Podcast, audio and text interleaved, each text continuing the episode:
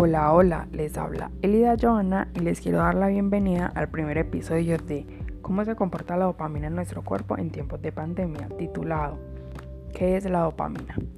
Bueno, mejor conocida como la hormona de la felicidad, es un neurotransmisor que hace parte del sistema nervioso central y es muy importante para las funciones cerebrales más comunes. Esta se encuentra en diversas áreas del cerebro y transmite información de una neurona a otra.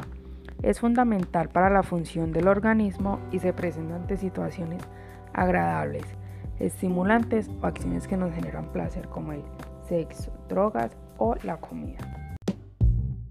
Hola, hola, les habla Elida Joana y les quiero dar la bienvenida al segundo episodio de Cómo se comporta la dopamina en nuestro cuerpo en tiempos de pandemia, titulado La dopamina y mi cuarentena.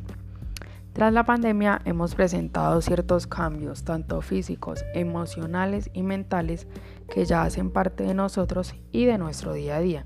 Estos cambios o comportamientos dependen de algunos factores y uno de ellos son los niveles altos o bajos de dopamina.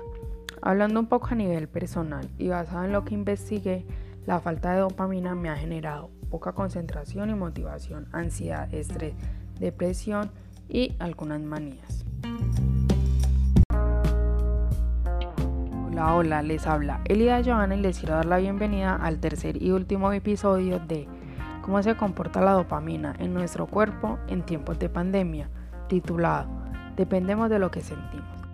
Puedo concluir que la dopamina es importante para todos, porque entre otras funciones del cerebro, también controla las respuestas mentales, emocionales y nuestras reacciones motoras.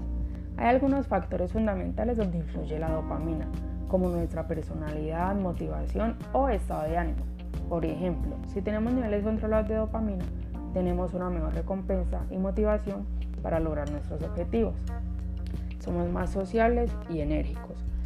Pero no siempre es la hormona de la felicidad. A veces no se obtienen los resultados deseados y se presentan algunas complicaciones. Y eso fue todo. Gracias por escucharme. Hasta pronto.